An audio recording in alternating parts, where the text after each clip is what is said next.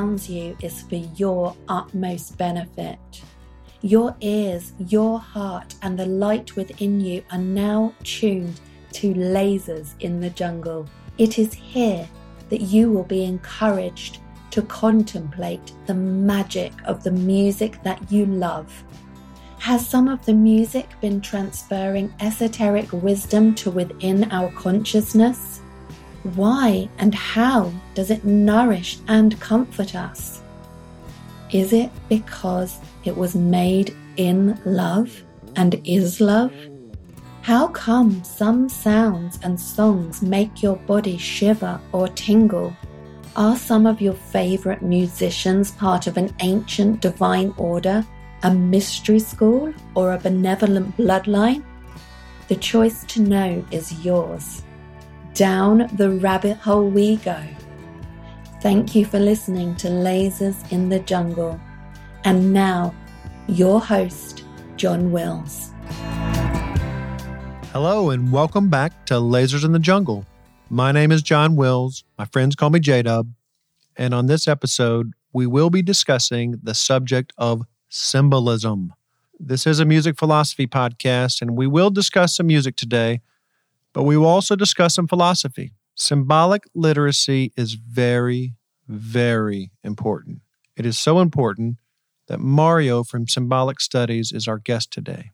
That's symbolicstudies.com. I took some extra time with Mario on this episode because this is that important. It's very, very important. So we took some extra time. Now, before we begin today's show, I want to remind everyone of the definition of occult. cult.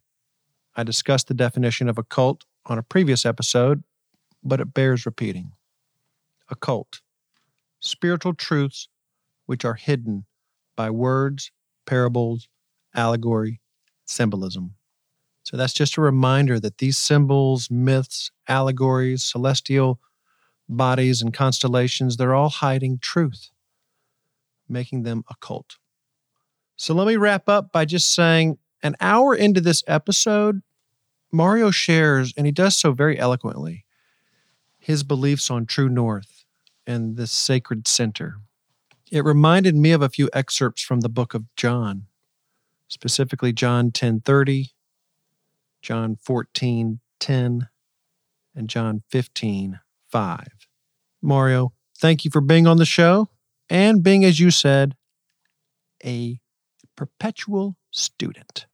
What a great ethos, a perpetual student. Enjoy the show everybody.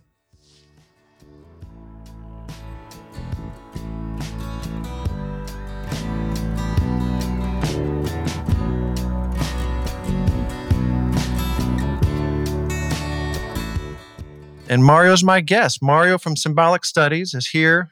And I'm very grateful, Mario, that you've taken some time from your busy schedule studying symbols and creating content for a couple years now, haven't you? Yeah, that's right. Yeah, I've been studying symbols for a while longer than that, but I've actually started putting out content, you know, on YouTube and whatnot over the last two or three years now. And it's been a fun little journey.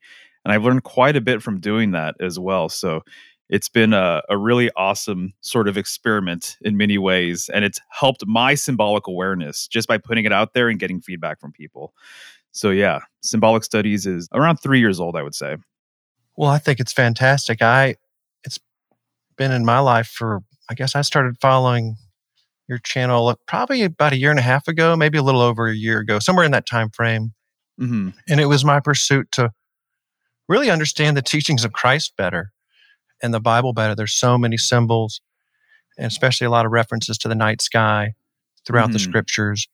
You and your gnosis has been an aid to me in my path. So I'm well grateful, Mario. I think it's really fantastic. And I know it's hard work. I know you put in a lot of time. I can tell you spend a lot of time researching and we get a little glimpse of all that hard work and it's really awesome so thank you excellent yeah you got it thanks for supporting Hey, well, so you were a graphic artist beforehand, or you still are.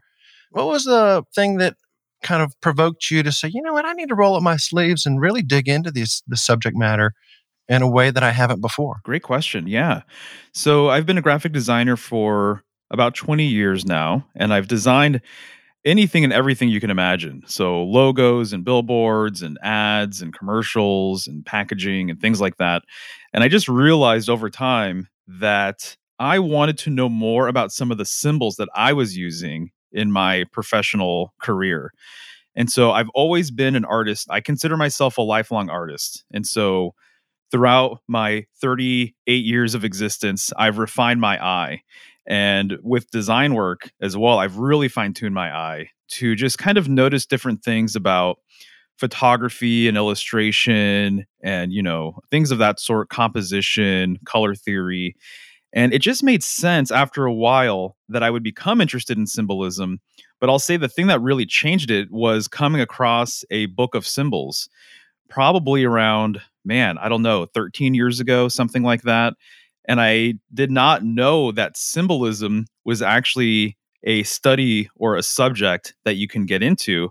And so when I cracked open that book, I'm like, oh, they're talking about the symbolism of the cross, the symbolism of the sun, you know, of all of these different animals, all of these different deities and planets and things like that. And so it was kind of love at first sight. So I bought that first book. And ever since then, I've just been buying more books and it's kind of been my thing. So I have a really decent symbolic reference library now, and I'm familiar with most of the books out there when it comes to you know symbolism and whatnot. And then from there, you know, eventually I would find tarot and astrology and things like that, and the floodgates just kind of opened up and symbolism just became my thing. And so it was kind of a slow sort of process getting interested in symbolism, but I would say it was that first book that was really the catalyst for me to realize that oh this is actually something that you can pursue and you know spend quite a bit of time on if you wanted to. And i was interested and because of my design background it just seemed like it was a really good fit.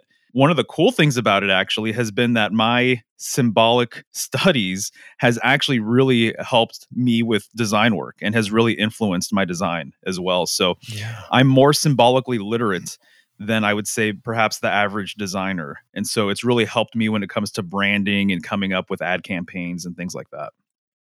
Oh, I can only imagine. I wish I would have contacted you before I got the, hey, maybe we could do a version two of my logo.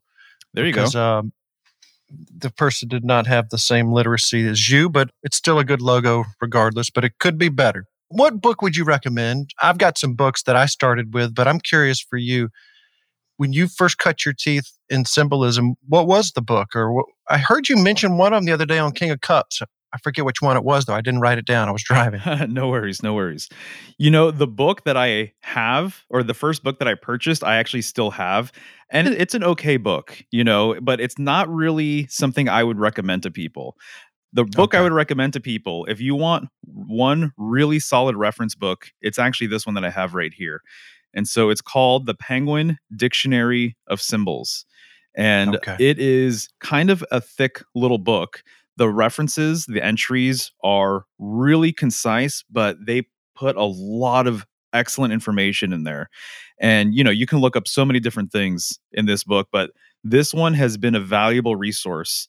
And the Penguin, you know, this publisher didn't originally put it out. So it's kind of a repackaged sort of thing. Okay. And I should know by now when it came out, but I think it came out sometime in the 60s or 70s and it was translated.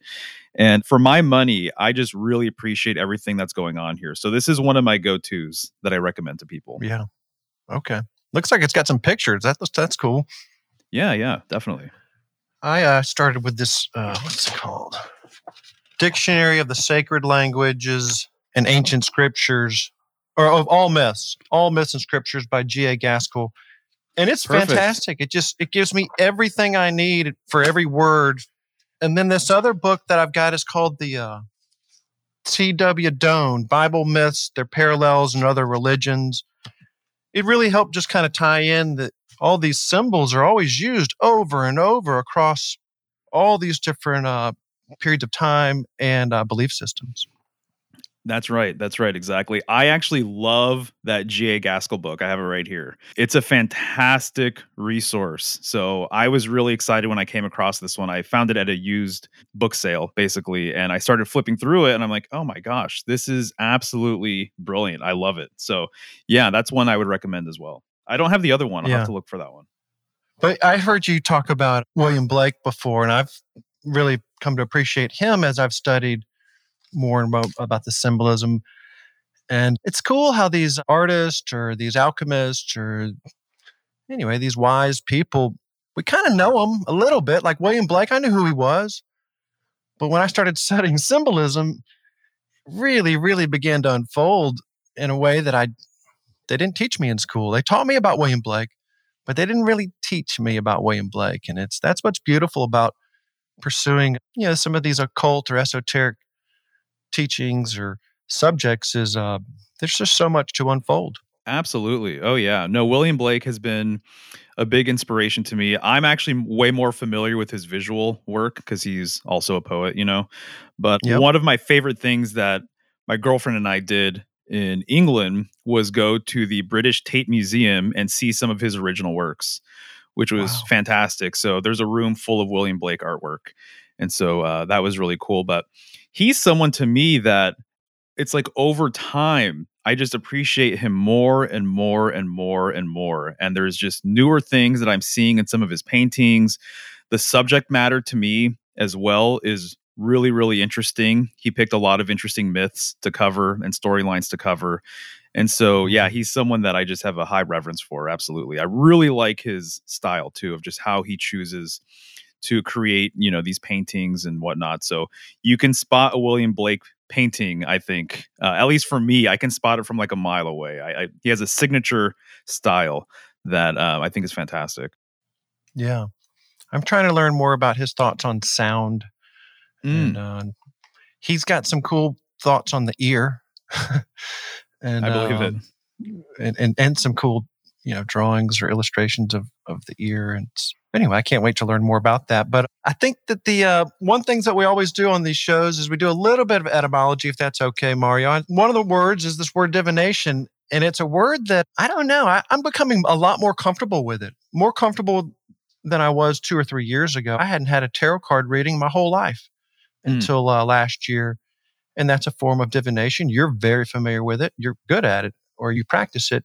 My experience to that, I lived in South Louisiana for a period of time and going to Jackson Square in New Orleans, you know, there's just a different vibe. It's a different energy of those psychics at their tables, along with all the other, what feels to be kind of almost like a gypsy atmosphere.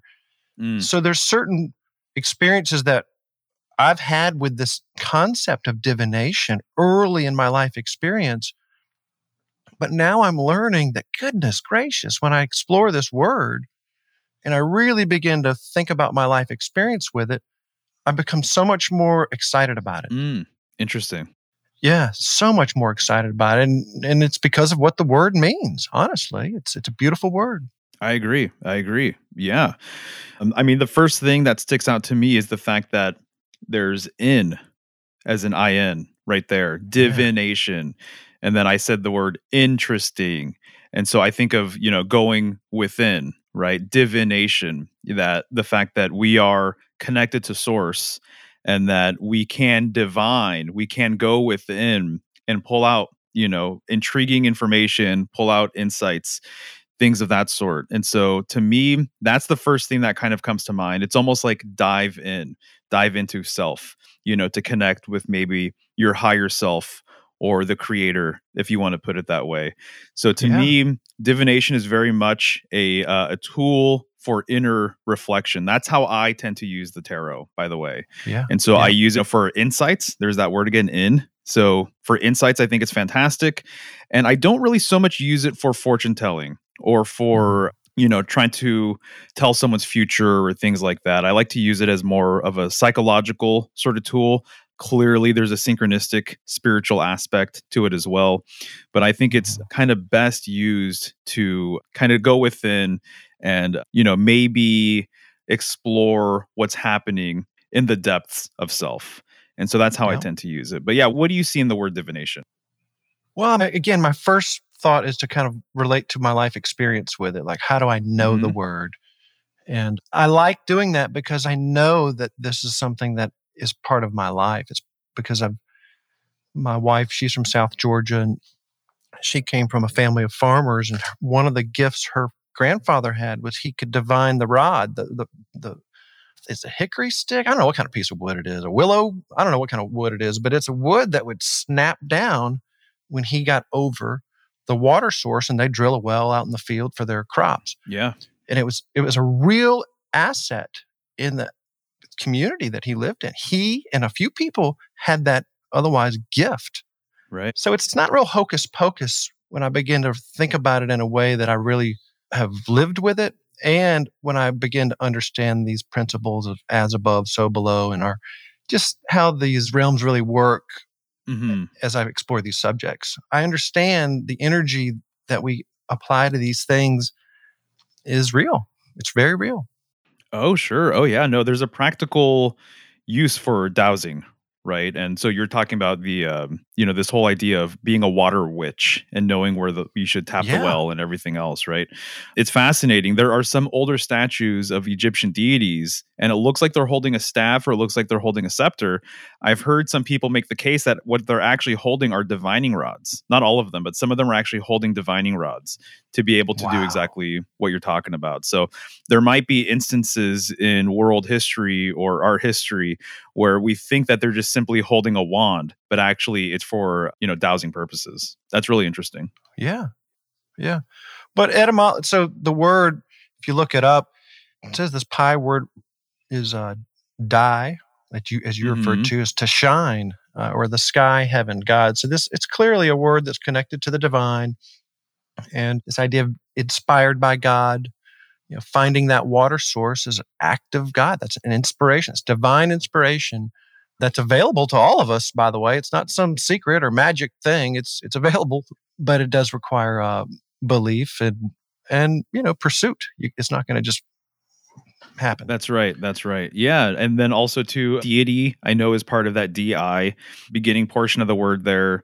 So, yeah, a reference to God, uh, the supreme deity. And to me, it's interesting too that just divination, there are countless methods with how you can use divination. So, people use tea leaves, people use bones, people have used entrails, people have used clouds and birds that are flying by, and you know, even kind of running into like a spirit animal. There's a divination thing kind of going on there. And so the ways in which you can divine are countless, which I think is fascinating too. I think it's fascinating also. And it's one of those neat things for me that I get to pick up and put back down because it's so vast. There's so Mm. much to explore and so much for me to, um, I don't know, just kind of learn more about. Yeah. Absolutely. Let's move on to the word alone. This is a hard word because it feels like a, it's a sad word. This idea of loneliness or being apart uh, from others. hmm But I really appreciate this word because of this idea of holy oneself or hmm holy, kind of being whole and complete with oneness, all one. That's what the word means. when we are alone, I guess we are apart from others. But that doesn't necessarily mean sadness. No, no, no. In fact, the way that this entry puts it, holy oneself, you know, holy. It's interesting that we have the word whole, and there's a few different ways of uh, interpreting that word, at least phonetically, right? Whole, H O L E, whole as in holy, H O L Y, and then whole, W H O L E. And so you are Yeah. complete you know you are a complete being you know you encapsulate the above and the below. Like i said if you go within this is how you get in touch i believe. I believe that externally and internally you can get in touch with your creator and with the cosmos and the universe. Know thyself and you'll know the universe. So you in and of yourself are complete and there's something to be said about being comfortable by yourself by being comfortable in your own skin by knowing who you are, what your moral compass is, you know, by having a uh, backbone, by having a perspective, by having faith. And so I think that that is partly what the tarot journey has taught me. It's strengthened my relationship with self. And that is one of the more important relationships you have to kind of keep in mind here. That man in the mirror or that woman in the mirror, knowing who you are and where you're at, I think is something that I don't think will ever not be important and not be relevant. And so, with symbolism, with the tarot, with divination, there's just an aspect to me that always relates back to self. And so, that's something I tend to emphasize. Hmm. in my personal sort of like lessons and things like that. Yeah. But yeah, alone, all one. Exactly. Yeah. And it, it seems to be a real consistent theme of the way, if you will, is uh, practicing stillness and uh, Mm-hmm.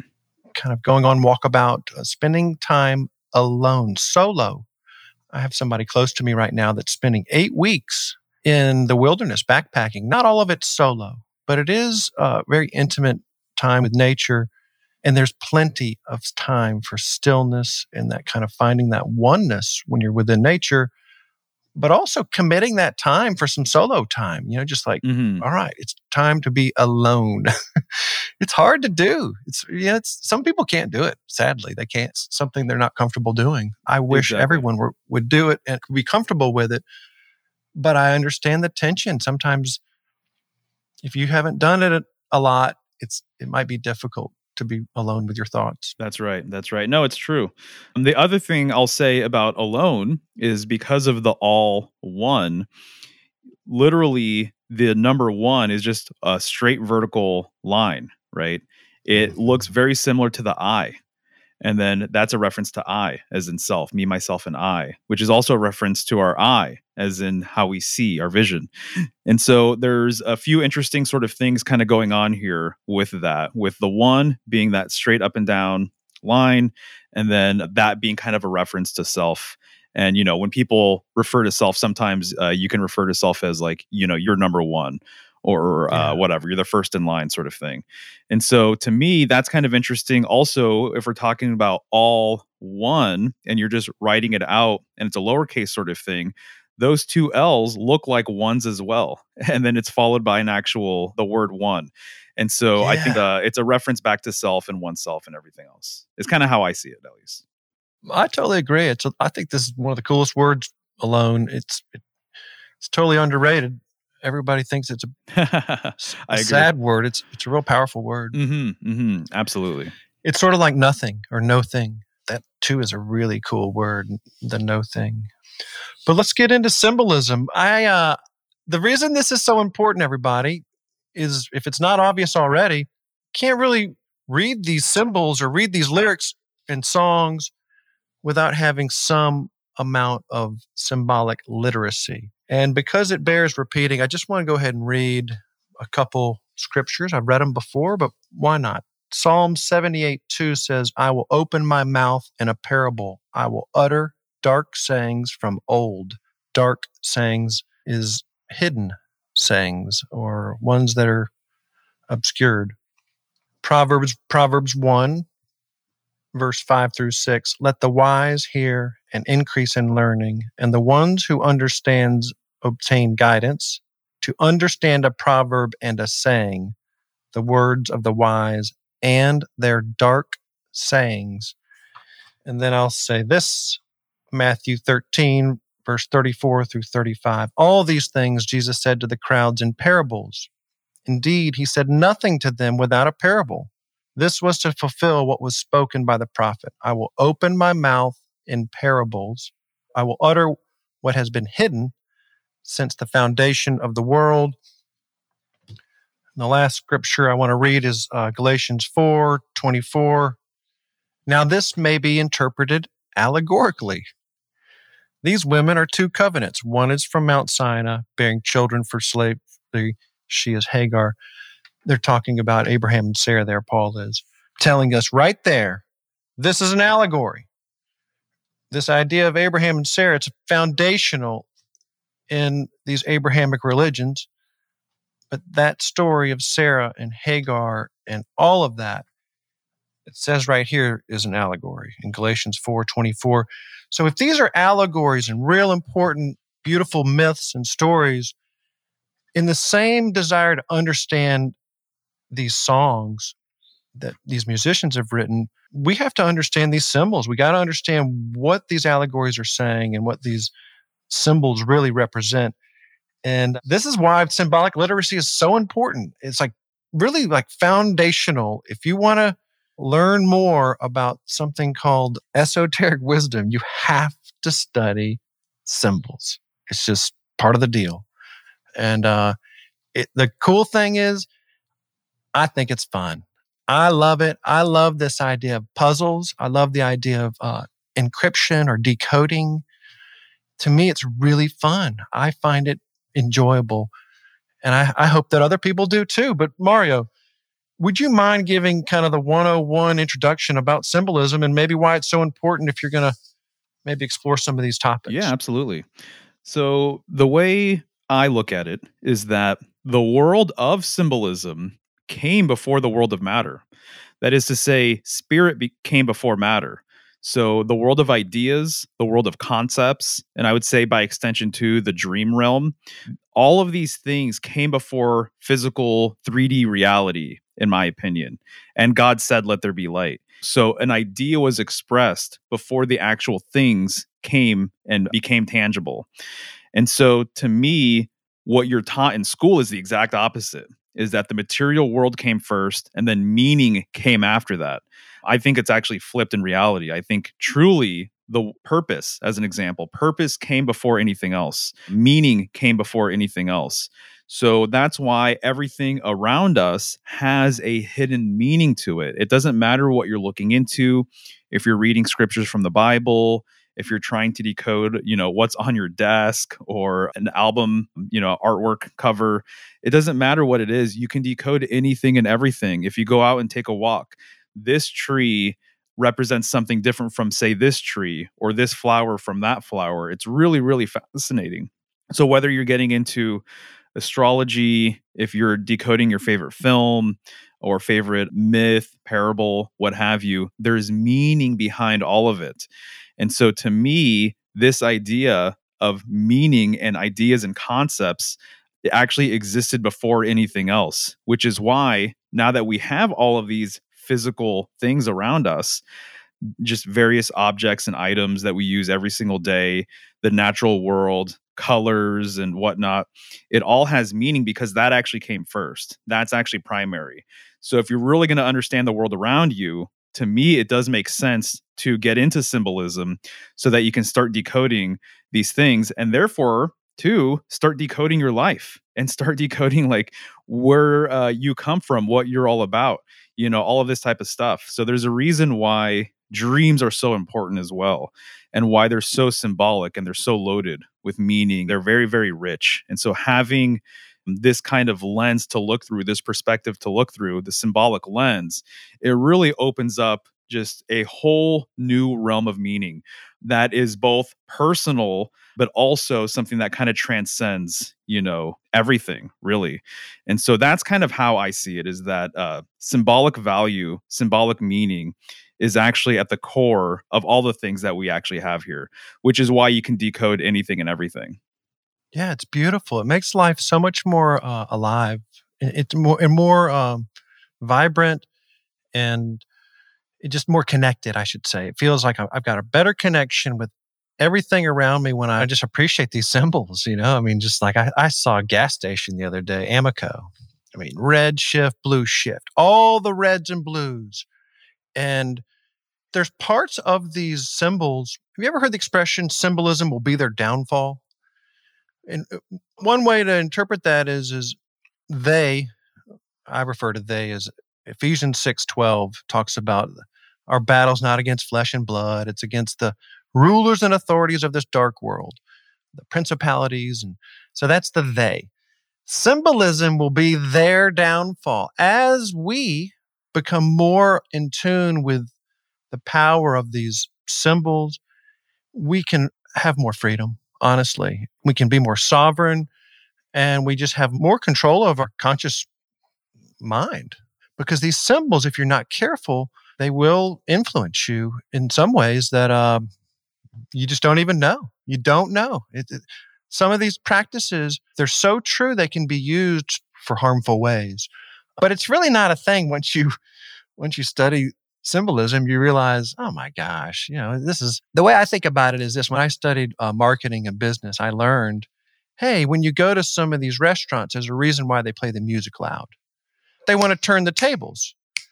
So there's all these things that are done psychologically, whether it's audibly in that little example of playing loud music to shorten the conversation at dinner so they can turn the tables and make more revenue as a restaurant. Well, that, that's an example of audible symbol being used to affect someone psychologically. Well, there's all kinds of things like that. If you're not aware of it, well, you're kind of getting played. You're not playing the game, the game's playing mm-hmm. you. Absolutely. 100%. And that's the one of the mind-blowing things when you get into symbolic literacy is you start realizing how much people are manipulated out there and how much you've been manipulated into thinking X, Y, or Z. And there's a reason why all of these ad agencies they hire psychologists and they have huge you know teams that are really decoding what do people want to see what sounds do they want to hear what colors should we use and it just gets very very very deep and each culture kind of has their own symbolic language so an ad that might work in the US maybe is not going to work, you know, in Japan or something like that. Mm-hmm. And so there's uh, you have to regionalize things like that and also too the fact that advertising and media uses subliminal symbolism as well. That just cuts right underneath the surface and it's going to be something that you may not even perceive but it's still affecting you.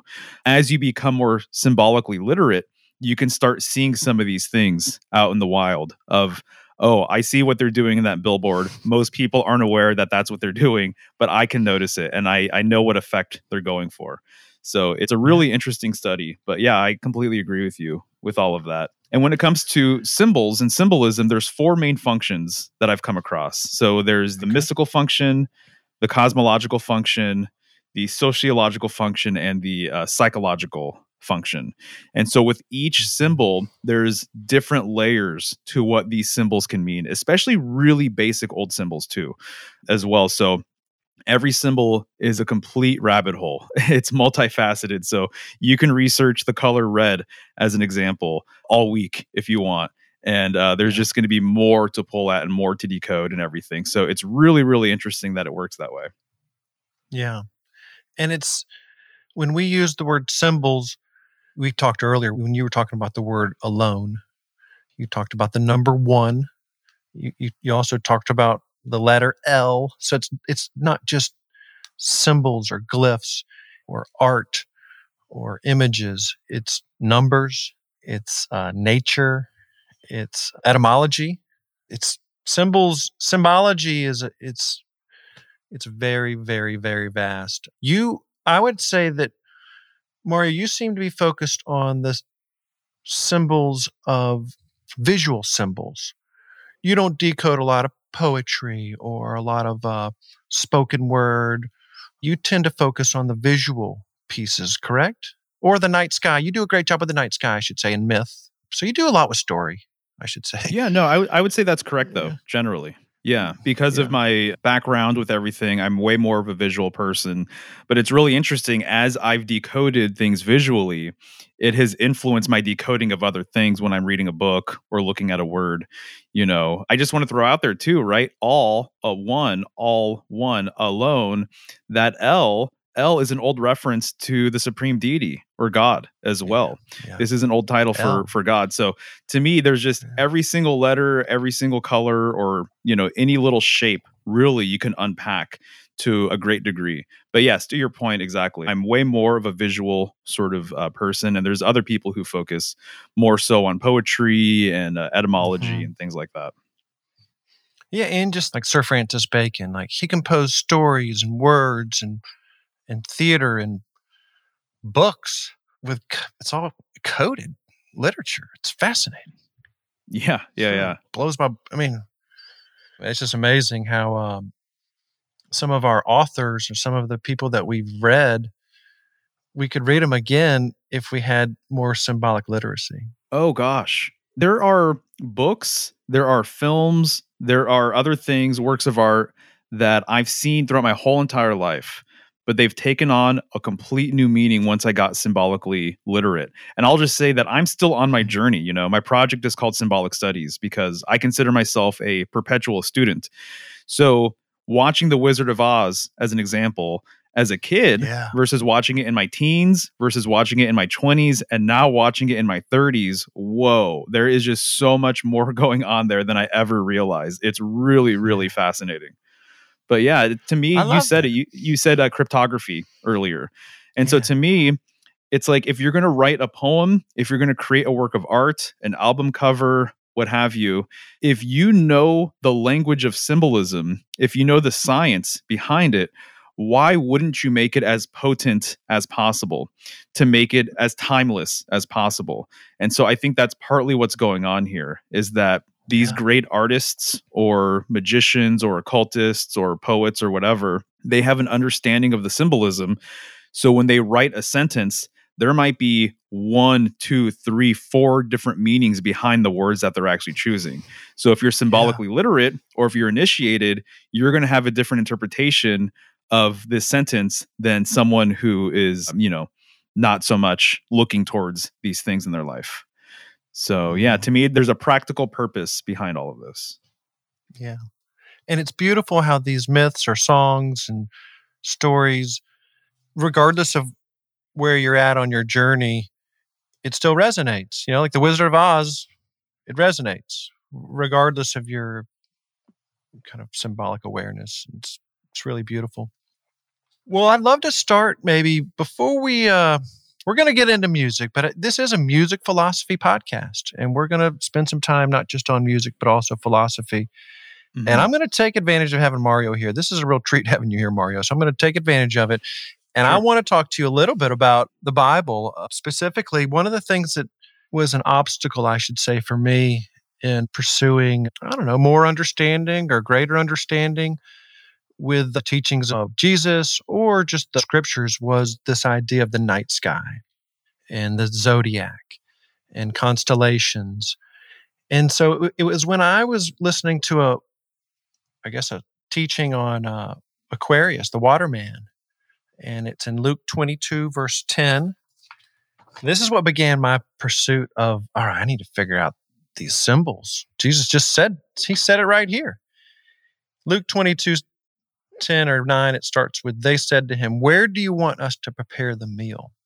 He said to them, When you go into the city, you will see a man carrying a jar of water. Follow him. He will go into a house. Tell the owner of the house, The teacher asks that you please show us the room where he and his followers can eat the Passover meal. And then the owner will show you a large room upstairs that is ready for us. Prepare the meal there.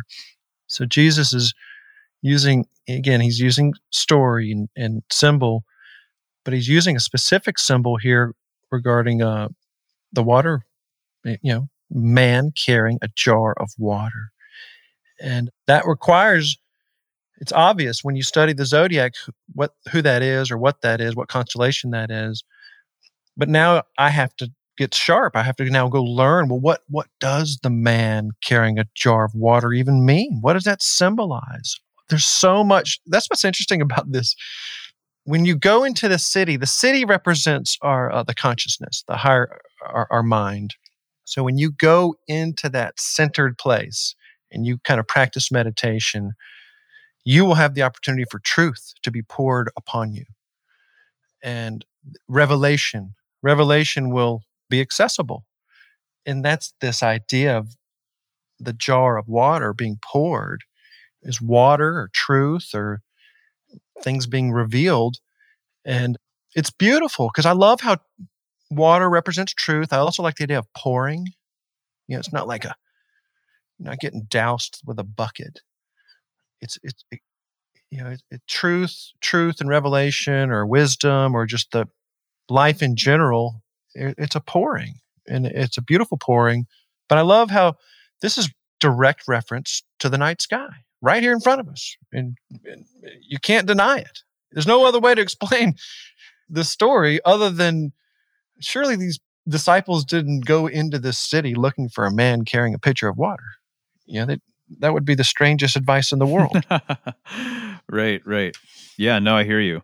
It's really interesting that you mentioned the city connection with the mind, right?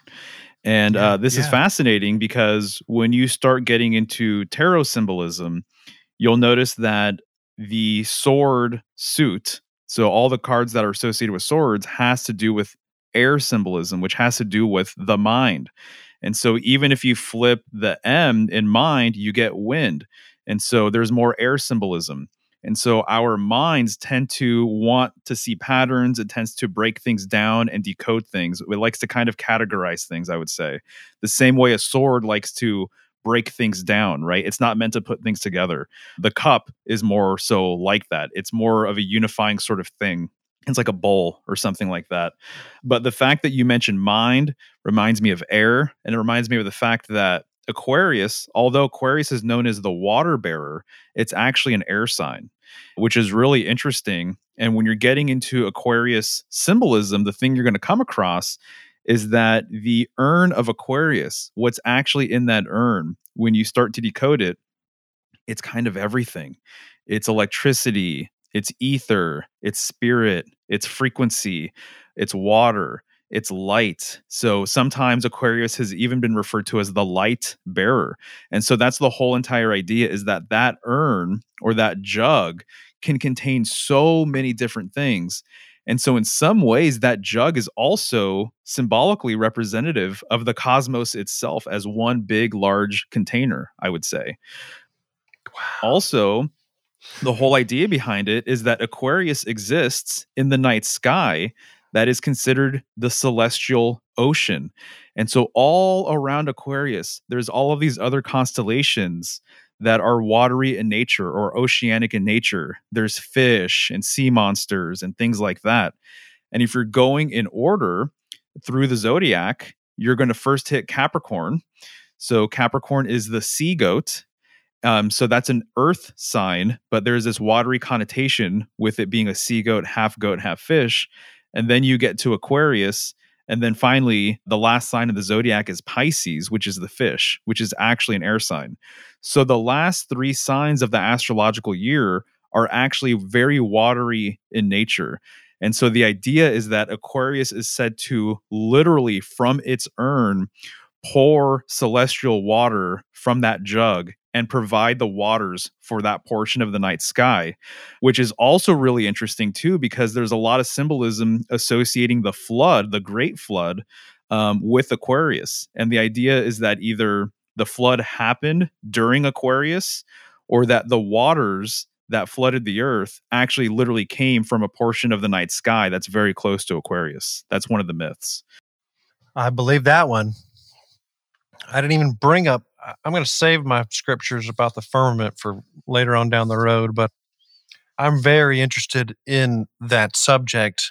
And it's something that is, um, Aquarius is pouring out the water onto the fish, right? Isn't Pisces directly below Aquarius? Next to, next to.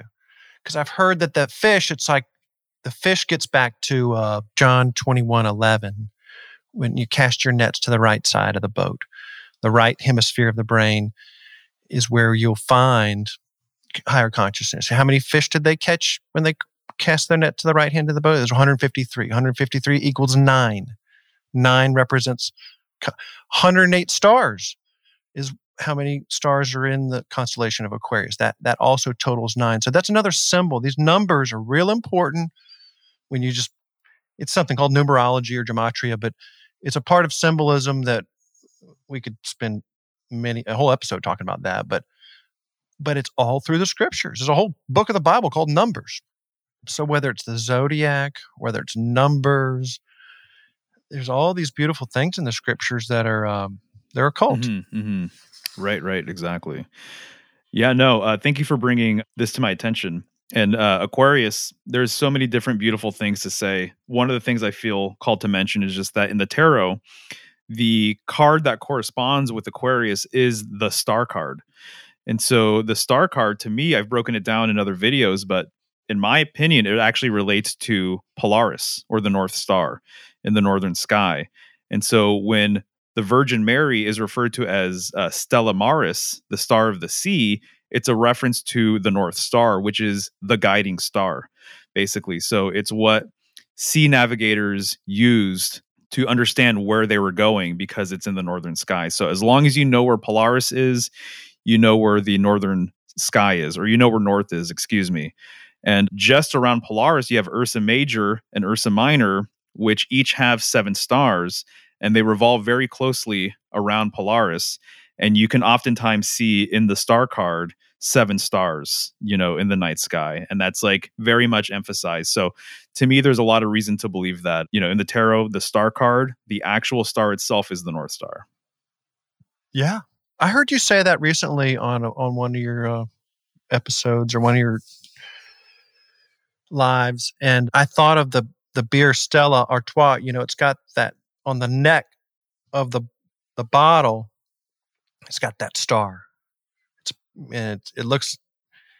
I got to count how many points are on. I bet it's seven, but it's um, it's no wonder that Stella Artois has that symbolism on their beer on their bottle. Mm-hmm. Mm-hmm. Yeah, yeah, yeah. No, exactly.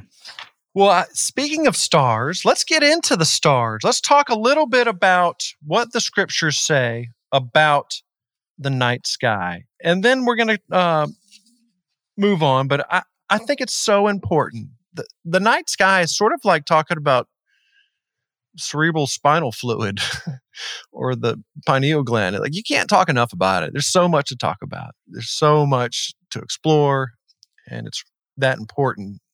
And the night sky, the scriptures tell us in Psalm 147, He determines the number of the stars and calls them each by name. So the source of all the creator of the universe, otherwise known as God by most people, he determines the number of the stars and he calls them each by name. So not only has he counted them all, but he's he knows their names. He's given them a name. If you give something a name, it's important. You don't just name stuff. You name stuff that you've put thought into, creation into. That's that's who names things. So there there's names to these stars. And Genesis first first chapter in Genesis talks about Genesis 1 verse 14. Then God said, "Let there be lights in the sky. These lights will separate the days from the nights. They will be used for signs to show when special meetings begin and to show the days and the years. They will be in the sky to shine light on the earth." and it happened. So God made two large lights. He made the larger light to rule during the day and the smaller light to rule during the night. He also made the stars. Everyone's familiar with the Magi. And in Matthew chapter 2, there's all this obvious pursuit and excitement of, of this star in the sky, this eastern, eastern star. The King Herod, he asked the Magi for the exact time of this star. So they knew. Imagine the timing's important. When you think about the night sky, things are beautiful because there seems to be a, a real divine cycle of time that's happening. And when these astrologists and really seekers of wisdom unlock those timing of the sequences, it is powerful. That's how they do magic. But you see it in the scriptures. You see it in Matthew chapter 2. It's all in there about the birth of Jesus. The prophet Zoroaster, he's the one, he was an Iranian prophet. He's the one that sent the Magi. And it was because of the, he had a vision of a virgin birth, a Virgo birth. And it's just beautiful how all of these stories and different religions from different time periods, they all kind of come back to the same place. It's the night sky. It's really, really awesome and I love it because I love some sun symbolism. I love Christ symbolism. I love studying the night sky and especially, you know, how the sun moves through the zodiac and what that means and uh, around the winter solstice. It's really, really beautiful. It's exciting, but it starts with kind of getting comfortable with it, honestly, getting comfortable with it. And I wanted to point out here in Job just a couple scriptures. Job 38, Mario, is a fun, fun scripture to read because it's just it's fun to talk about. There's so much thought-provoking questions being asked, and I honestly love them all. But let's go ahead and skip to maybe verse. I'll just get right to the constellation. Let's go to 31. Can you tie up the Pleiades? Can you unfasten the belt of Orion or Orion? Can you bring out the constellations at the right times. The word constellations there, I use the word constellations. The scriptures or the ancient texts use the word Mazzaroth. Can you bring out the Mazzaroth at the right times? Can you lead out the bear with its cubs? Do you know the laws that control the sky? Can you put each star in its place above the earth? So here's just kind of a conversation or a dialogue that the supreme being of all is having with, I guess, Job. And then this other one, I would encourage everyone to read Job 38, especially if you're familiar with the scriptures and you're interested in learning more about the zodiac, because there's there's here's permission. If you're looking for permission to go study the night sky and learn more about the zodiac, and uh, you, you've got it right here in the Bible. I've given you a couple scriptures, but Mario, I'd be curious on what your thoughts about these scriptures because you know a lot about, like you just said, Polaris and Ursa Major, Ursa Minor, the Pleiades, Orion's Belt. I bet it's pretty cool to see to see these constellations referenced in biblical texts, but these constellations they're they're referenced in all sacred text. Mm-hmm. Yeah, exactly right. Yeah, these constellations matter. so there is so much going on with every single constellation, with the name of each star, of each constellation. It is mind blowing. I have a few references where they go through the different words or titles that have been associated with individual stars within constellations. You know, the Hebrew sort of word for it, the Sanskrit word, you know, all of these different words that different cultures have used for these same stars and it's really amazing how much overlap there is from culture to culture you know why is mars as an example a wandering star planet always referenced as being a planet of war the red planet you know um, tied to bloodshed and sacrifice and things like that there's a kind of a universal quality that you'll come across. And so you can kind of syncretize things as you look into different holy books and see how they referenced this one star or one constellation. But, you know, as an example, one of the things that I think is really fascinating is the fact that where here it says, Can you tie up the Pleiades? Can you unfasten the belt of Orion? That right there, in and of itself, is so layered. It's so simple, but there's so much going on there, including the fact that the Pleiades is a seven starred constellation above Taurus. It's actually technically within Taurus. So it's what is called an asterism, I believe. But there's seven stars to the Pleiades. It's often called the Seven Sisters. And then with Orion, there's seven main stars as well. And so to me, that's kind of just an interesting sort of thing to think about. Is it a reference to the number seven, perhaps in some way, shape, or form? You know, I'm not sure. Um, and then right after that, it says, Can you bring out the other constellations at the right times? Can you lead out the bear with its cubs? To me, this is another reference to Ursa Major, which has seven stars. So, what are the odds that just right there, right next to each other, we're talking about three different constellations that have seven main stars? That to me is incredible. Wow. You know, so absolutely, is there is so much to decode with all of this stuff. And personally, it's like I'm more interested in the scriptures the more tarot I learn, the more astrology I'm aware of. As I continue to study, the scriptures and the Bible has actually become more important to me as kind of a uh, as a resource, basically. I totally couldn't agree more. I was telling somebody it's probably a year or two ago. I said, "Listen, here's what's amazing is I thought all of the stuff that was heretical or blasphemous or was considered that was supposed to I was told it would it would hamper or hurt my relationship or my pursuit of Christ in the mind of Christ and this idea of uh, just being more connected with with my divine self. I was told that it would, but it's done the complete opposite. It's made it much more alive and much more real. And I I like just this idea of it feels connected. Everything feels much more connected to uh, just again my life. Things i i read and i see they're much more applicable. I can use them in my daily life. And the scriptures before weren't like that honestly. They weren't that useful. Now i can see how important it is to kind of practice that stillness or to spend that time solo alone practicing self-love getting into nature there's all these things that are very very clear that are uh, once you learn the symbols, it, it just jumps off the page. Oh gosh, 100%. Yeah, absolutely. You know, I'll say one of the interesting things has been talking to my father about his sort of religious practices and you know what he's learning at church and he goes to different men's groups and whatever and so he likes to talk about what's going on with all of that and what he's currently reading and i can have a conversation with him about all of this um, not because i've read the material but because i'm familiar with seasonal symbolism, with astrology, with all of this other stuff that I'm interested in. And so we can have a back and forth conversation about some of this stuff. And I feel as though he's adding to my awareness, even though this isn't really his cup of tea, you know, getting into the symbolism of everything.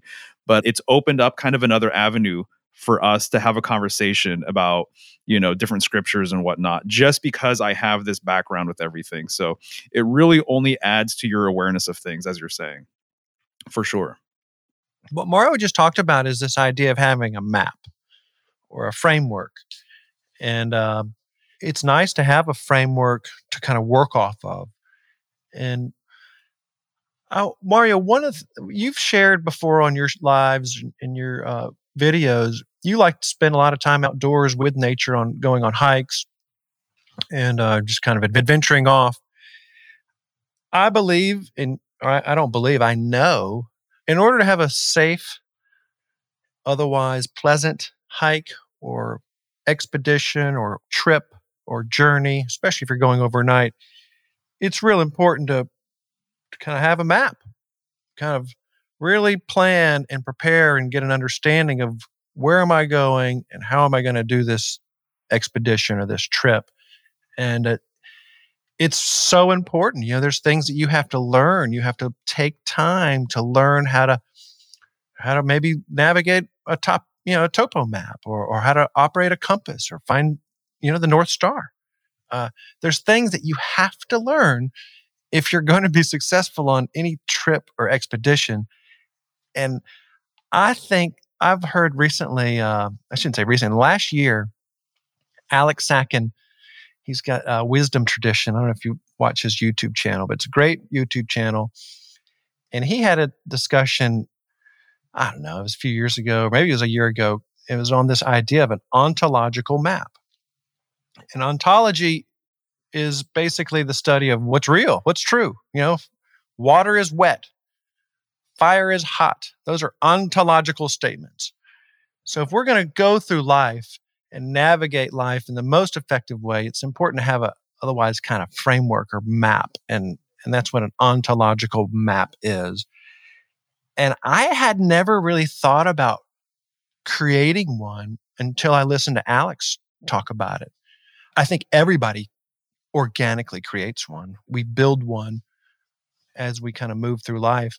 But Mario, I'm curious for you, have you put mind and thought to your ontological map of how do you kind of frame up what is true north eh, this idea of a value system or a belief system because it's made up of your life experience your studies you mentioned your relationship with your father that is something that is part of your ontological map it affects how you orienteer or move through life it's a sacred relationship um, there's parts of our lives that inform our map or this idea of what true north looks like but i I think it's an important discussion because I don't know how many people stop to think about, well, what is my ontological map? What is my value system? How do I kind of move through this time and space? And, and maybe I should consider some of these things. Right, right. Excellent question. For me, what has become really important over the last, I would say, two or three years, and I've started talking about this on my channel and on other shows, is this idea of a sacred center and that there is a core to everything. And so, just like there's, I was referring to the idea earlier that concepts and narrative and meaning and symbolism came before physical reality, before the actual objects came to be. And so, to me, those ideas or concepts would be the symbolic sacred center of these things. So to me it's it's like no matter what you're looking at, no matter what you're breaking down, no matter what you're decoding, there is a core. That is to say that there's an essence or that there's an origin or that there's a seed, right? From which everything kind of unfurls or comes from. And so, a really basic thing to study, it's more of an Eastern sort of thing, but studying the dot. If you can get into dot symbolism, which I've done. And so I've read entries and I've gotten into like, what just does the dot mean? Well, it means everything and it also means nothing. It's the universe, but it's also the origin of, of the cosmos itself. It's a seed. It's also an eye. It's also a center. And so the idea is that everything emanates from this sacred center, from this dot, if you will, but it also returns back to that exact same dot. And so this to me is what the sacred center is about is that everything is expressed from the same location it returns to. And so to me, I look at this kind of like uh, the toroidal field. I'm not sure if you've studied the torus field or not, right? Yeah, um, love, it. Love it. Yeah, it looks like a donut, basically. But the idea is that yeah. energy is expressed from its center, but it also returns back to its center.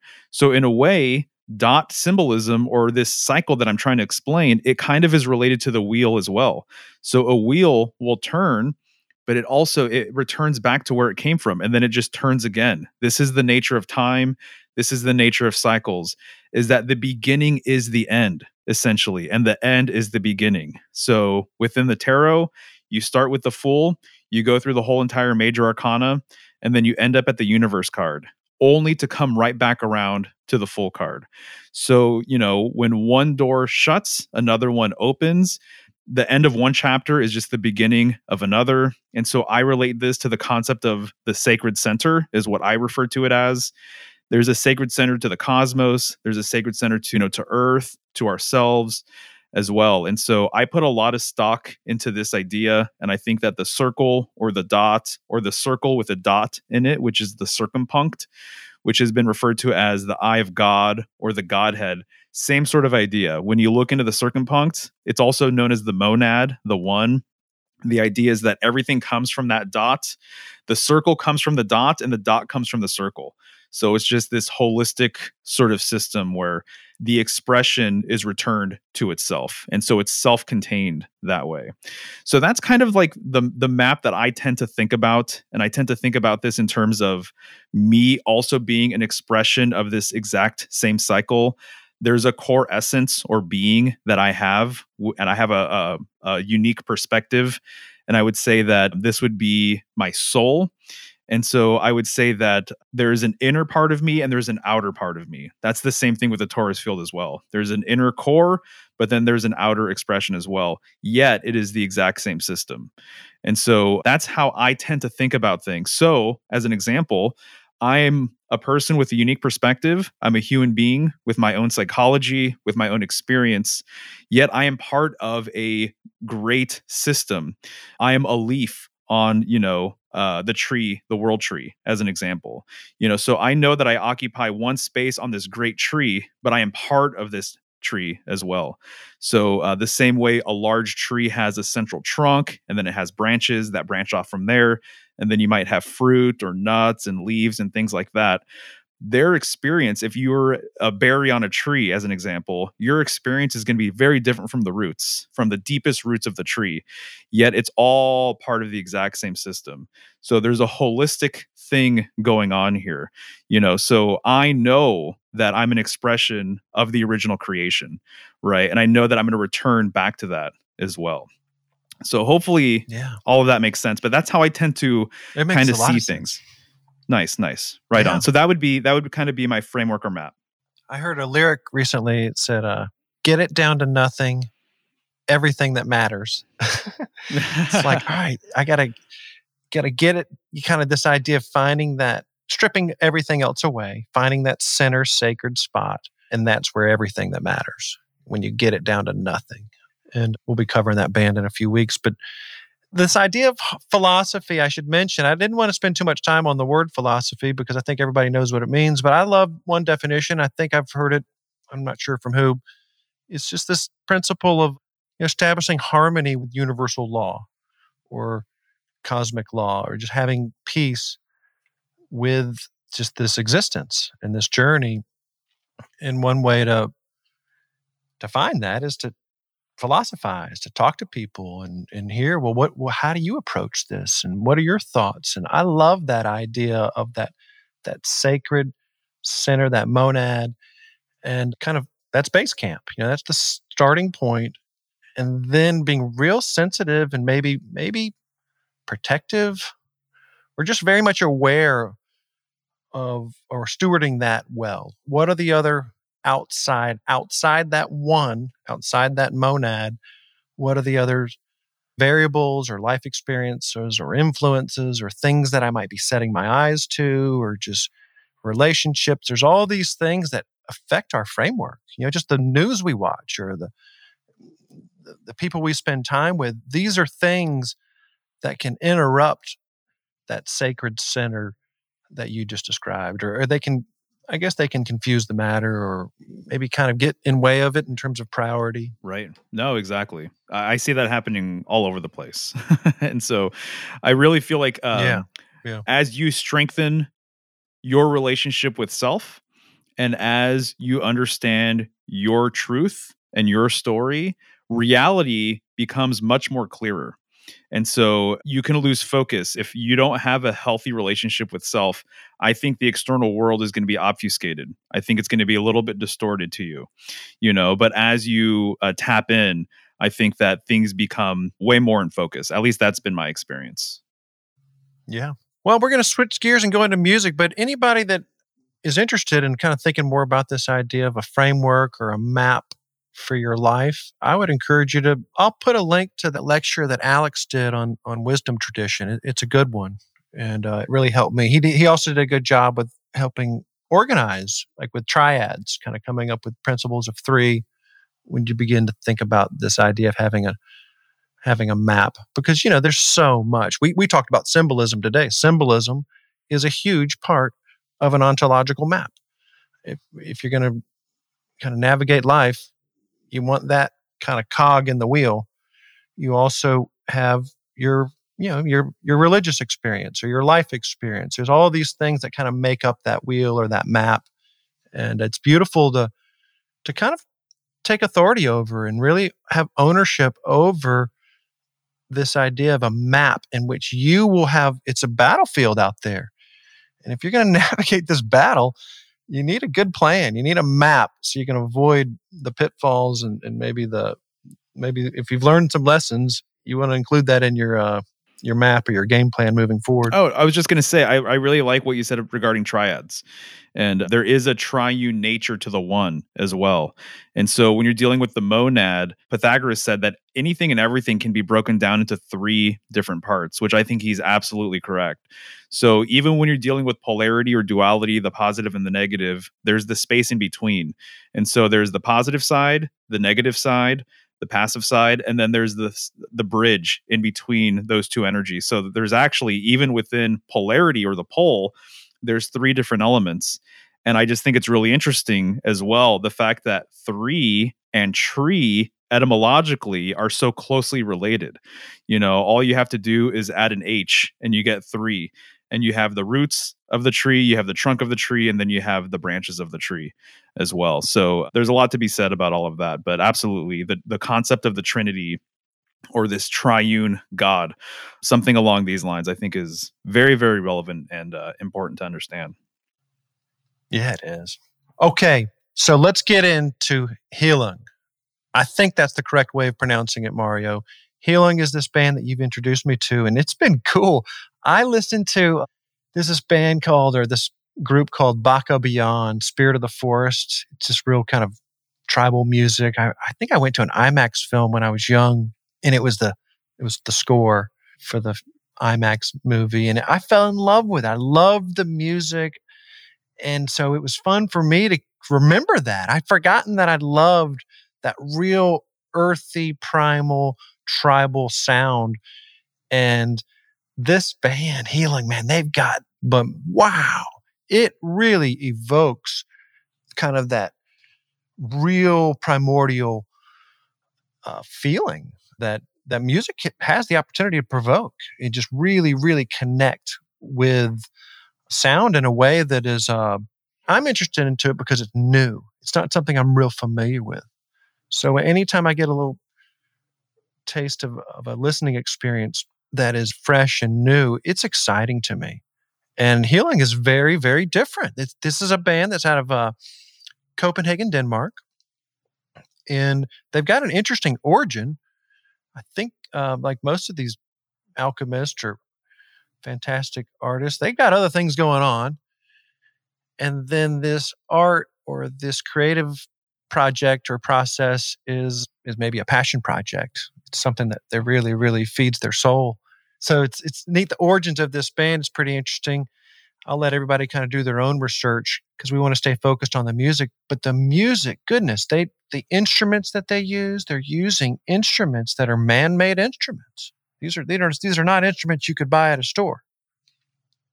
I think I think they've made they've made them and they've come from natural materials, natural animals, and the sound and just the cadence and the rhythm and the beat of everything is really really natural it feels but also just man remarkable you can't help but notice it how did you find this band who taught you about Heilung to be honest, I'm not sure exactly where I first heard them, but they're on a label. I don't know if they've been on the same label for years now, but I'm familiar with their label. So I'm a metalhead essentially. Okay. I like I've listened to metal my whole life. I used to listen to a lot of hardcore and punk and I've done a lot of artwork actually and design work for different labels and bands and whatnot, t-shirts and album covers. And so I was familiar with the label and that's probably where I first heard them. And it was love at first sight. As soon as I saw their first video or heard them for the first time, I was really into it. I showed my girlfriend, she was really into it. We saw them just before the pandemic. It was actually like the last show or last public thing that we were able to do before things shut down. And then, funny enough, they were actually the first thing uh, that we did. They were, it was the first experience uh, concert that we had gone to post pandemic when things had uh, opened up again. And so that was kind of interesting for them to be the first and then uh, the last as well. But yeah, they put on a fantastic live show. And they really, man, I think they just respect their audience. I think that they know what they're doing from a spiritual sort of perspective. I think it's more than just music for them. They go out of their way, as an example, when they are touring and they're putting on one of these shows, it feels more like a ritual, actually. Uh, there's a performance element to it. It doesn't feel like a lot of other bands that I've seen before. And they will go out of their way and they will bring native people of wherever they're performing to actually be part of the ritual with them. So they had several Native American women performing a ritual with them both times that I saw them from uh, the Pacific Northwest. And so to me there's just a there's a resonance with everything that they do that way. And you you said it this earthy sort of quality.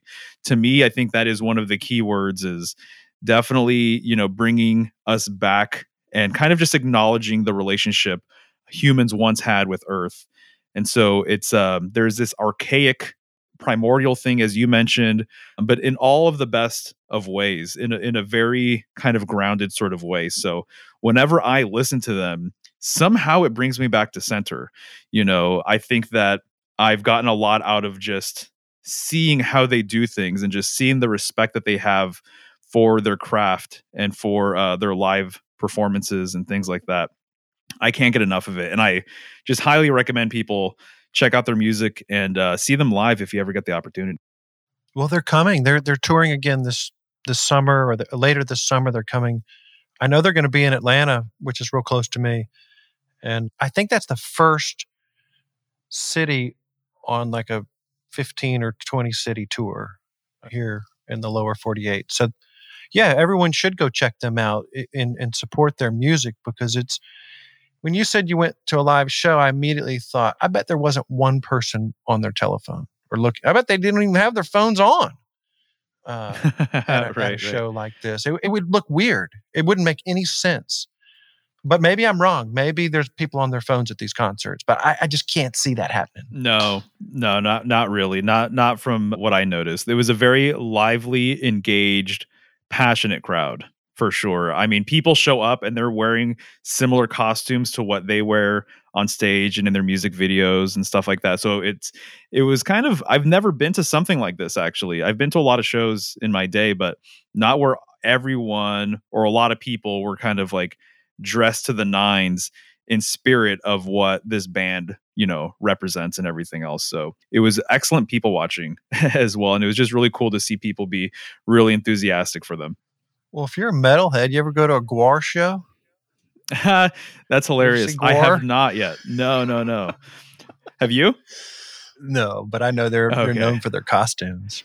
They are they are. Yeah absolutely yeah, they're, they're, they're their their costumes they're a lot different than uh than Heilung's one of the For things sure. I, I, also fell in love with this other band called hu and they're like a mongolian mm. version mm. of Heilung i shouldn't say that that's probably a terrible comparison but in the sense that it's hu or who they they they it's almost like war anthem type mongolian yep. tribal music i don't describe Heilung as war music or, or warlike. Honestly, it feels more, I don't know, just kind of like spiritual. It doesn't feel like violent or, or warlike to me when I listen to it. And uh, both groups have like throat singing elements, right? And so that's another yeah, comparison between right. the two. Yeah, yeah. Yeah. Yeah. Heilung translates Heilung translates to healing in Germany. Mm-hmm. And Let's go ahead and watch that video. Let me go ahead and share my screen. Sure. We're going to watch a video called Ananoa or Ananoa. How is that how you would say it, Mario? Ananoa? Yeah. Ananoa? Or maybe mm-hmm. I'm saying it wrong. And this is this is a brand new song. I shouldn't say brand new. It's it's from uh, this past. I think it came out in the last year and a half or nine months ago. So we're going to listen to a song called I don't know. We're going to uh, talk about it. We're also going to talk about the video. So if if you're interested in uh, really participating in this conversation, I would encourage you not just to listen to the song, but go to their YouTube channel. It's a real pleasure when an artist takes this much time in the cinematography and the costumes and, and everything that goes into a video like this.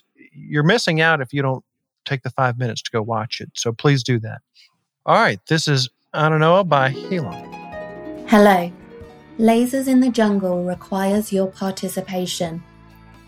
If you are driving or busy with another task as you hear my voice, it is very important that you press pause. When you hear the sound of the golden harp, that is your cue to prepare your mind for a listening experience. Consider the garden of your mind is the soil hard and impervious? Or is it rocky, busy, and burdened? When the soil in the garden of your mind is well prepared, rested, and still, then and only then should you listen to the music. The music should be played at maximum volume and accompanied with adequate review and study of the lyrics. Once you have received and listened to the music, come back and join this episode. Thank you.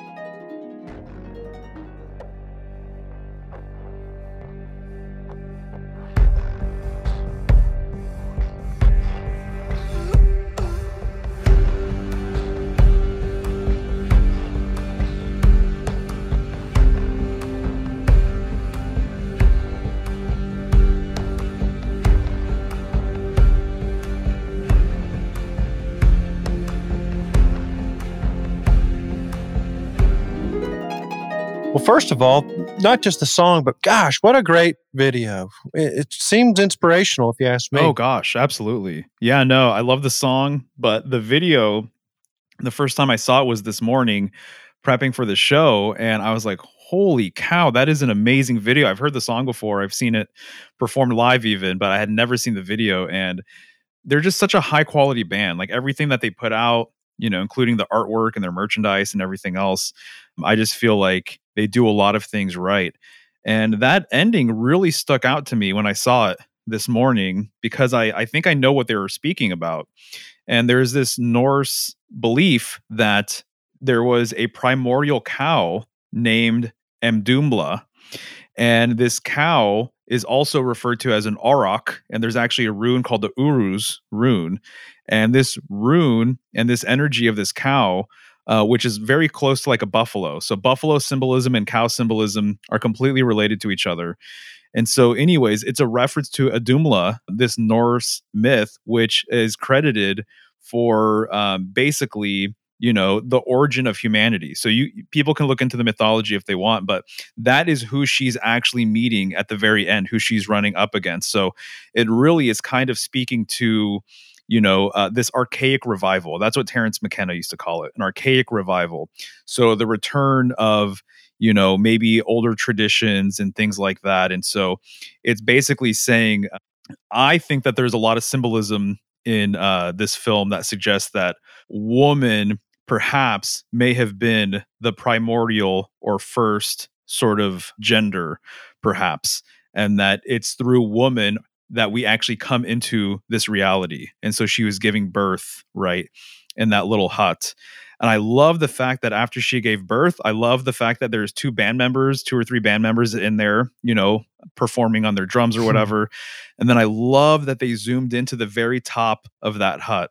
And so it just, this is basically when you're getting into hut symbolism you're getting into dome symbolism which you're getting into firmament symbolism which then therefore by extension you're looking at the northern sky you know? So there's this idea that the northern sky is where the throne of god is. It's also the idea that this is where humanity comes from and returns to. So there's a correspondence with the northern sky and the northern portion of earth as being this sort of sacred center that i was referring to earlier um, a lot of people think that yeah. the Garden of Eden potentially existed at the north, and so there's a lot of Eden, World Tree, Tree of Life symbolism related to uh, to the north, and so they definitely embrace kind of you know their northern heritage, as you can see with some of the symbols that they have on their drums and whatnot. So, yeah, there, there's a lot to get into with that video, but I think it's absolutely beautifully done. So, thank you for making me aware of the video. I can't believe I hadn't seen it sooner.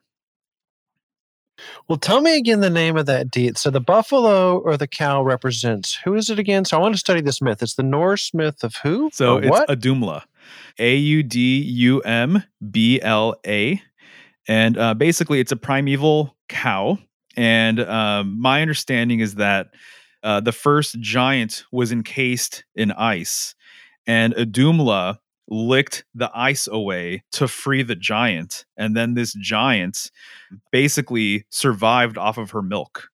And there's this whole idea of four rivers of milk kind of coming from her udders, which this is kind of a wow. concept related to the north. There's this idea that four rivers come from the north, from Mount Meru. So it's a really interesting sort of thing, but Audumbla is what I'm referring to. And then the rune that corresponds with Audumbla, in my opinion, is Uruz. So U R U Z. Okay. Yeah. So I think that's what they're referencing. That's what I'm picking up at least. And the effort that that probably goes into making a video like that is uh doesn't go unnoticed. Probably and you you've got background in film and video. You you know it's a lot, a lot of work putting that kind of uh, video together with that many people and again, I wonder what the geography was. You know, they're they're kind of a Scandinavian vibe, but they're from Denmark. Mm-hmm. That did not look like Copenhagen, Denmark, where that was filmed. That looked like New Zealand or something, or maybe Scotland. Right, right, right. Yeah, no, beautiful locations. Yeah. Yeah, and all the animals. That was so cool. That big moose in the forest that she saw. It was just really, really just powerful images. Exactly. Exactly. not your typical music video, that's for sure. No, definitely not. I'm so glad you appreciate their music. It's really cool. I, you know, I threw it out there, and the, and then you I got back to me and you told me you liked it, and you've been going down the rabbit hole and everything else. I think that's awesome. Yeah, it's fun. I will say, you know, I we I was thinking uh, again. I love listening to it just all by myself. I love walking through the woods. I found when I'm driving and listening to this music, it doesn't make me anxious, but it makes me want to get out of the car. It's like I can't drive and I need to be walking. I need to be touching the earth and really either or gardening or doing something with kind of the mother or the divine feminine it really makes a difference. That's that's why they make this music i believe is to really enhance that experience. Mario i did mention and i jumped right into it i did talk about symbolic studies but i didn't talk about your website or your youtube channel. It's pretty easy to find. You just google mario symbolic studies it'll it'll probably come right up, won't it? It should, yeah. But if people are interested, they can go to symbolicstudies.com and I have all of my links there. And uh, my name is Symbolic Studies on YouTube. And so the other sort of hub is Instagram. So that's symbolic.studies. Yeah. I love your content for a lot of reasons. I think mostly, as I said earlier, you've clearly done a lot of research and homework. It makes me feel real comfortable with kind of receiving the knowledge. But you also provide it in a way that I like it. It's easy to digest. It's not um, too heady. You know, it's not not over the top with words that I'm not familiar with, and that the images, because of your background with you know graphic design, it really comes through in creative process. And anyway, I just I love it. I would encourage everybody to check out his YouTube channel. And the other thing that's cool, it's not all long form. For somebody that might have a relatively a short attention span, I love those shorts that you do, Mario. They're they're they're really really good, and, and if you should follow Mario on social media if you really want to receive that, uh, because he does a good job of you know some long form stuff, but he also does a great job with short, bite sized little nuggets about symbols, and it's it's really good. Awesome. Thank you so much for saying that. Yeah, I try and get to the point as much as possible. So yeah, that's all by I design. it's awesome. Hey, well, as we conclude, I want to also mention uh, your lady friend, Michelle. She's got, you know, Michelle's Healing Home. I've, oh, since Easter, she's been talking about these plants. And uh, you, you've also with, with uh, I guess, Jacob the Branch and a few, few people. It, it's cool, man. It's so real. It's so applicable.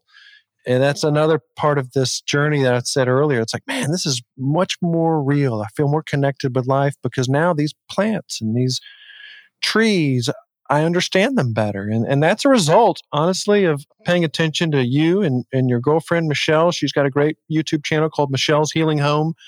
She did a great cannabis roundtable last week. Before that, there's a lot of awesome gnosis on plants as it relates to the Bible and what they symbolize. This is just fantastic information that I would encourage everybody to uh, consume. Much appreciated. Thank you. Yeah, no, she's a great herbalist. I really like what she's doing. And that conversation regarding biblical plants, uh, actually, to be honest, it has inspired her to learn more about uh, the scriptures and what's going on in there. So it this has kind of been like her sort of avenue to maybe look deeper into the Bible, which I was, you know, I thought that was really interesting that she she said that because she did not grow in that uh, grow up in that kind of household. Uh, but knowing that yeah. there's herbs and plants that she's familiar with, that she works with, has got her intrigued. And so it's been interesting to see that happen. Well, I think it's it's good timing because there are people seeking alternatives for their health and their and their wellness. And it when they're supported by a biblical scripture and it's it just feels cool. It feels like wow, of course, yes, of course. You know, this idea of you know, food is medicine and medicine is food. You know, we we can take care of our bodies if we take the time to uh, kind of study nature and really, really kind of connect with with nature in a way that uh, it's cool that an herbalist. That's what an herbalist does. They they're very connected with nature and and and it's to your benefit to pay attention to the content or the ideas of, of an herbalist like Michelle. So um, I think it's cool. Well, well, Mario, thank you again. This has been a real pleasure. And um, the last thing I wanted to ask you about is there's plenty of cool literature or tools or aids to help you as you go through the symbols. We talked about early on at this at the beginning of this podcast some books to help kind of in this journey. Mario's got stuff on his website that'll help you. And and well, his channel alone will help you, but there's also additional content you'll find on his website. And I didn't know he had it until I visited his website. And uh, that was my fault for not going there sooner, Mario. Yeah, so check out Mario's website. And Mario, any any closing comments before I close you know this what? out? Honestly, just that uh, I appreciate you and thanks for the opportunity. I'm really looking forward to decoding some album covers with you. I think that's going to be a good time. And uh, yeah, I just I look forward to the next one, man. Yeah, thanks again, Mario. Really appreciate it. And everybody else, be sure to check out uh, our website, Lasers in the Jungle's website. Go to the social media and just engage. It really helps with the algorithms and uh, the opportunity for more people to listen. So thank you for listening. Until next time, let your love light shine and uh, have a great week. Thank you.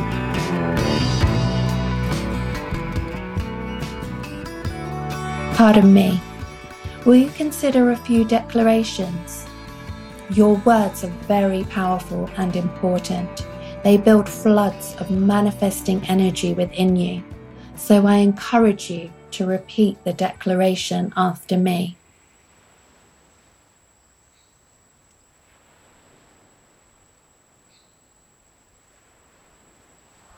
I am relieved, soothed, and relaxed. I am confident, positive, and self assured. I am thankful, contented, and fulfilled. I am healed, released, and liberated. I am loving myself right now. Loving myself implies loving others also. The more loved and whole I am, the more I have to give. Love one and other, self and other.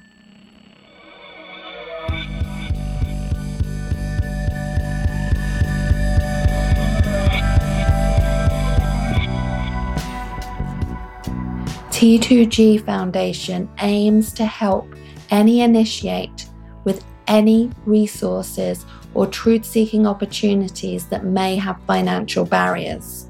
If you are interested in a book or taking a class or researching something, but are limited in your pursuit because of a financial obstacle, please write to T2G in less than 100 words and be specific with your request.